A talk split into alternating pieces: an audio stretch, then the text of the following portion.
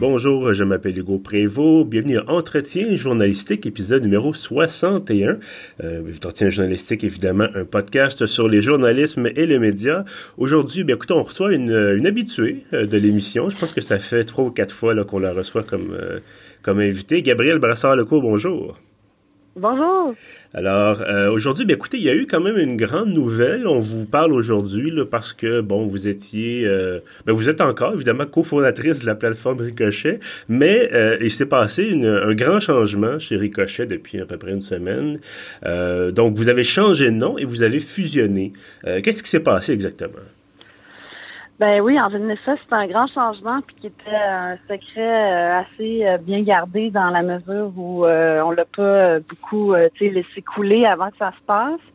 Euh, faut dire que c'est arrivé quand même assez rapidement. Là, c'était pas nécessairement dans les plans de, de Ricochet francophone de, de fusionner avec des médias, euh, mais on avait quand même déjà les plans de ben de, de peut-être faire un petit rebranding au niveau de notre nom, euh, de faire des changements majeurs à notre site web, euh, euh, surtout dans le dans l'interface interne, parce qu'il y avait des, beaucoup de petits bugs. et ben on disait que là, il fallait, après sept ans, un peu progresser, là, soit que, que l'équipe grandisse, qu'on trouve du financement pour engager des des journalistes euh, à temps euh, complet ou en tout cas partiel, mais de façon plus régulière. Puis euh, on savait pas trop comment se prendre avec ça. et voilà que Majeur nous a approché vraiment le début juillet pour nous proposer d'allier nos un peu le modèle d'affaires de Majeur et la, le, la crédibilité journalistique de Ricochet, disons. Mm-hmm. Euh, et euh, Press Progress est arrivé dans la conversation aussi, qui eux avaient déjà approché Majeur pour euh, donc Press Progress est un média canadien d'enquête basé en Ontario et ils voulaient s'implémenter au Québec en engageant un journaliste francophone, mais plutôt que de le faire eux-mêmes. ils ont confié cette tâche-là à des médias québécois qui existaient déjà en disant ben on vous donne un financement pour engager un journaliste d'enquête euh, qui va faire des enquêtes euh, en français pour vos plateformes et que Presse va traduire pour la sienne. Euh, donc finalement, ben c'est devenu une conversation à trois pour créer Pivot, donc qui a été lancé la semaine passée. Mhm. Donc l'idée c'est vraiment d'allier nos forces au niveau, c'est ça, du modèle d'affaires, du contenu, du financement aussi. Donc on a déjà été capable d'engager trois personnes à temps presque complet. Et donc, on espère que le financement va suivre. Évidemment, ça va être une partie de, de notre travail, comme toute nouvelle, euh, nouveau média et nouvelle entreprise. Euh, c'est toujours le financement, nerf de la guerre. On est confiant qu'en, qu'en élargissant l'équipe, là, même euh, le conseil d'administration, qui, qui est composé d'à peu près une dizaine de personnes, euh, ça va aider pour ça, pour aller chercher plus de ressources pas mal à tous les niveaux. Mais justement, vous parliez de, financement de la, guerre, euh, c'est ça, on n'y échappe pas parce que, bon, le Ricochet, la, réputation était là, évidemment, le, nom était connu, euh, Presse Progress aussi, Majeur, bon, euh, moi-même, je connaissais un peu moins, mais bon, je sais que ça existait quand même. mais c'est ça, c'est que là, vous arrivez, bon, oui, effectivement, mettre les ressources en commun, ça peut permettre de, de, de, de, de bonifier, c'est ça, cette, cette couverture journalistique-là, mais là, c'est ça, là, vous avez le modèle de financement qui est, euh, euh, je pense surtout sous forme d'abonnement, euh, ce qui existait déjà chez Ricochet. donc, vous invitez les gens, c'est ça, à vous abonner ou à faire un don. Est-ce que vous vous dites qu'il y a vraiment de la place pour une croissance importante? J'imagine que vous l'espérez, mais oui, c'est sûr qu'on l'espère. On met beaucoup d'espoir là-dessus, mais en même temps, on sait qu'on n'a pas nécessairement le bassin de population comme dans d'autres pays pour être un média qui ne survit que de ses abonnés. Hein, mhm. euh, comme on n'est pas on n'est pas beaucoup. Euh, donc c'est sûr qu'on va aussi faire des demandes de subvention. Bon, les demandes de subvention, c'est souvent euh, pas nécessairement au fonctionnement, hein, c'est pas nécessairement au salaire, c'est plutôt pour pour des projets ponctuels comme une série de podcasts justement ou de, de vidéos et tout. Mais notre autre objectif à travers cette union-là, c'est d'aller chercher les fameux crédits d'impôt hein, qui ont été mis en place par les deux paliers de gouvernement il y a quelques années pour les médias. Mhm. Euh, donc, à date, on sait que euh, la presse, le devoir et euh, les médias de, la coop Saint-Denis en bénéficient. et nous aussi, on aimerait bien en bénéficier. Donc, vraiment, on a, on a aussi créé Pivot à l'interne pour tout à fait entrer dans les critères de crédit d'impôt. Ça dit, ça prend un an d'existence pour les avoir. Euh, donc, euh, on, est on a mis tout en place euh, dès le départ pour que dans un an, on puisse les demander. Puis ça, ben, si on avait ça, c'est une source de financement vraiment pérenne, là, qui, mhm. qui va directement dans des salaires aussi.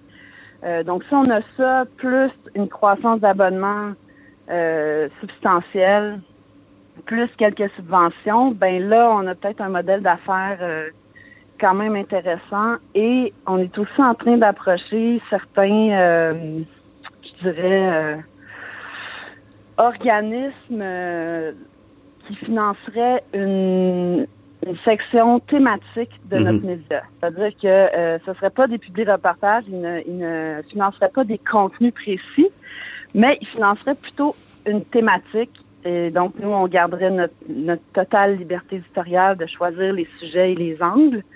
Euh, mais on s'intéresserait quand même euh, à des thèmes qui tiennent à cœur à ces organismes-là. Donc, par exemple, on penserait à une euh, section sur le travail hein, qui, serait, qui pourrait être financée par des syndicats.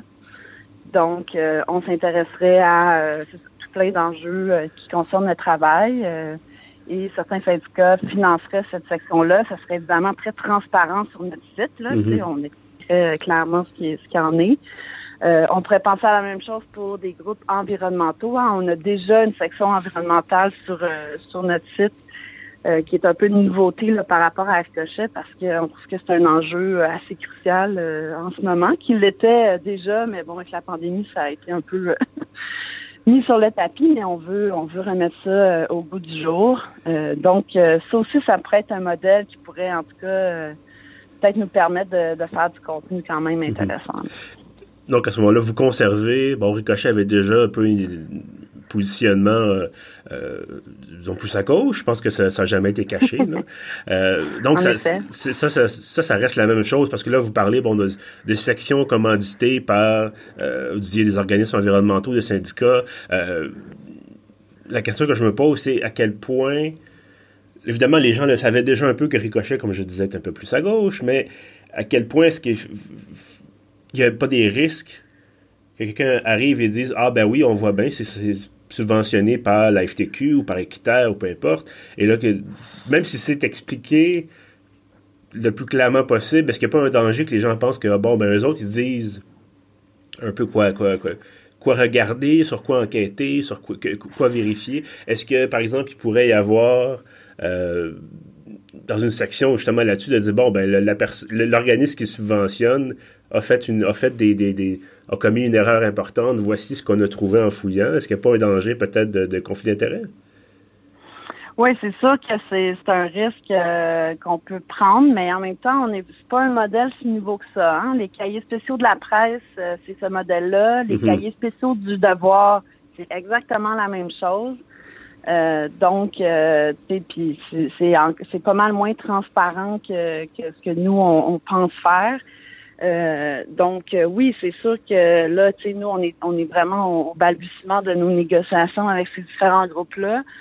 Euh, et on prendrait des ententes assez claires, tu sais, pour dire que s'il y a un conflit d'intérêt, ben là, soit cet organisme-là arrête de nous financer ou qu'on puisse se permettre de les critiquer quand même, même s'ils sont un de nos, de nos donateurs, tu sais. Mm-hmm. Puis on, on prendrait sûrement aussi des ententes pour que chaque organisme euh, nous finance à, la, à une hauteur maximale, pour pas qu'il y ait un, une entreprise qui, qui finance plus que l'autre, puis là, qui a la main mise sur, euh, euh, sur cette section-là. Donc oui, c'est sûr qu'il y a toujours un risque, mais comme je, comme je vous dis, on n'est pas les premiers à passer à ce modèle-là, puis ça a l'air mhm. de fonctionner pour les autres médias, donc je suis sûr qu'il y a moyen de, de prendre des ententes là, qui pourraient un peu nous, euh, nous, nous épargner de ça. Mhm. Euh, Ricochet avait un pendant anglophone qui existe toujours, euh, qui ne semble pas avoir suivi là, cette fusion, cette, cette, mise en commun des, des, forces vives. Qu'est-ce, qu'est-ce qui s'est passé exactement? Ben en fait, on, on, sentait que, que anglophone avait, avait envie de de continuer de, leur côté euh, et euh, de, surtout garder la marque, hein, qui est quand même mhm. euh, justement, comme vous disiez, connue, qu'on travaille depuis sept ans. Et il faut bien le dire, c'était quand même un peu compliqué d'avoir un média bilingue, en tout cas au niveau de l'administration, et de la gestion interne. Hein. Euh, on dit souvent qu'on est deux solitudes, puis c'est pas pour rien. Donc, euh, on était déjà avant euh, avant qu'on devienne pivot, on était déjà séparés administrativement, c'est-à-dire que le chef anglophone qui est basé à Vancouver avait déjà créé son propre OBNL, hein, basé à Vancouver. C'était aussi un avantage pour pour Ricochet anglophone de faire ça parce que ça leur permettait d'aller chercher du financement beaucoup plus important que, que Ricochet général qui était basé au Québec. Mm-hmm. Donc, euh, à Vancouver, ben, ils n'avaient pas accès à, à, certains financements à cause de ça. Donc, maintenant qu'ils sont basés euh, en Colombie-Britannique, ça va les aider euh, pour ça aussi. Euh, Puis, tu sais, nous, notre force a toujours été de, de collaborer sur le contenu. Donc, c'est ce qu'on va continuer de faire entre Pivot et Ricochet anglophone. Donc, on va continuer de traduire du contenu dans une langue et dans l'autre. Puis, ça permet à Ricochet de, de, continuer à vivre un, un peu. Euh, et nous, ben, on va aussi garder la, le site web de Ricochet francophone euh, ouvert. Là, on le fermera pas, notamment parce qu'on va l'utiliser comme archive. Hein, Donc, mhm. on voulait pas perdre euh, tout le contenu qu'on a fait depuis sept ans. Puis, ben, ça demandait pas mal de travail pour le délai qu'on avait de migrer tout, notre, contenu des sept dernières années sur la nouvelle plateforme de mhm. Pivot. Euh, donc, euh, prochainement, il va y avoir un genre de bouton là, qui va être euh, développé, qui va être sur la page d'accueil de Pivot, qui va référer aux archives de Ricochet. Donc, notre site web va, continuer d'exister et on, partage le site web avec Ricochet anglophone aussi. Donc, ce qui expliquait aussi pourquoi on, est resté. mais c'est ça, on s'entend bien sur la collaboration, sur le contenu. Donc, c'est ça notre force. et vous disiez, bon, Ricochet, ça fait sept ans. Vous étiez là, évidemment, au tout début, euh, avec il y a eu certaines turbulences, on peut le dire ça comme ça. Euh, c'est toujours un peu compliqué de mettre, de, de créer un média, mais bon, évidemment, il y a eu d'autres choses en plus de votre côté. Euh, là, vous arrivez, bon, ça change de nom, il y a une fusion, un peu euh, euh, pardon, un peu un changement de la façon dont ça fonctionne, évidemment, avec l'actualité quotidienne et tout ça. Est-ce que là, vous vous dites mission accomplie ou vous vous dites, bon, ben, c'est l'étape 2, puis on, on continue à... Je parle de vous-même, personnellement. Là.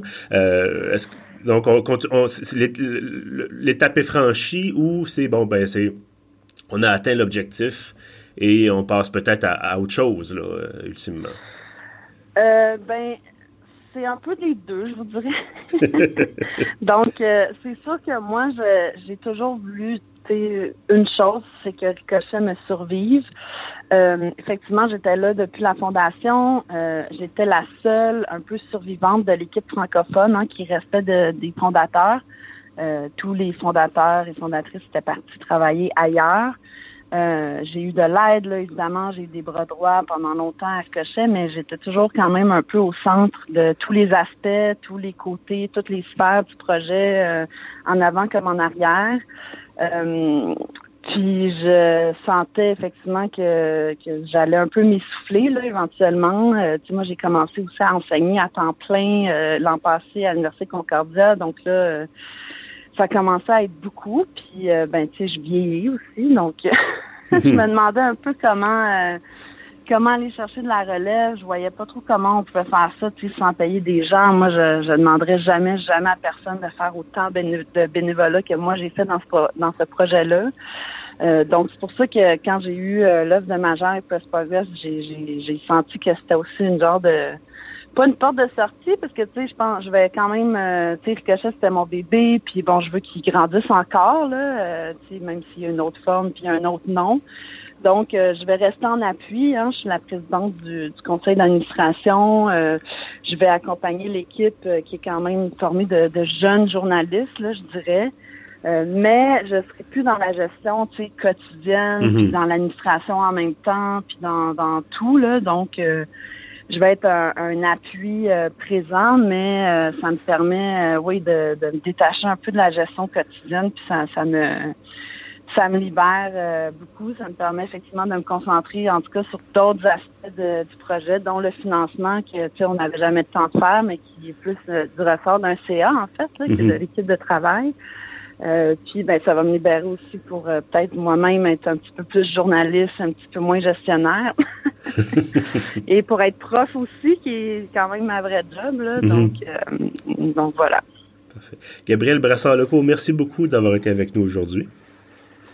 Merci à vous. évidemment, tous ceux qui nous écoutent, merci aussi d'être au rendez-vous. Vous pouvez trouver tous les autres épisodes sur pieuf.ca. On est également sur Apple Podcast, sur Spotify, sur Google Podcast et évidemment sur notre hébergeur Balado Québec. En terminant, je vous invite à vous abonner à l'infolette. Tous les samedis matins, vous recevez les contenus qu'on a publiés durant la semaine, y compris euh, les balados. Et vous trouverez ça, euh, tout ça, il y a un formulaire évidemment sur la page d'accueil de pieuvre.ca. Je vous dis merci et à bientôt.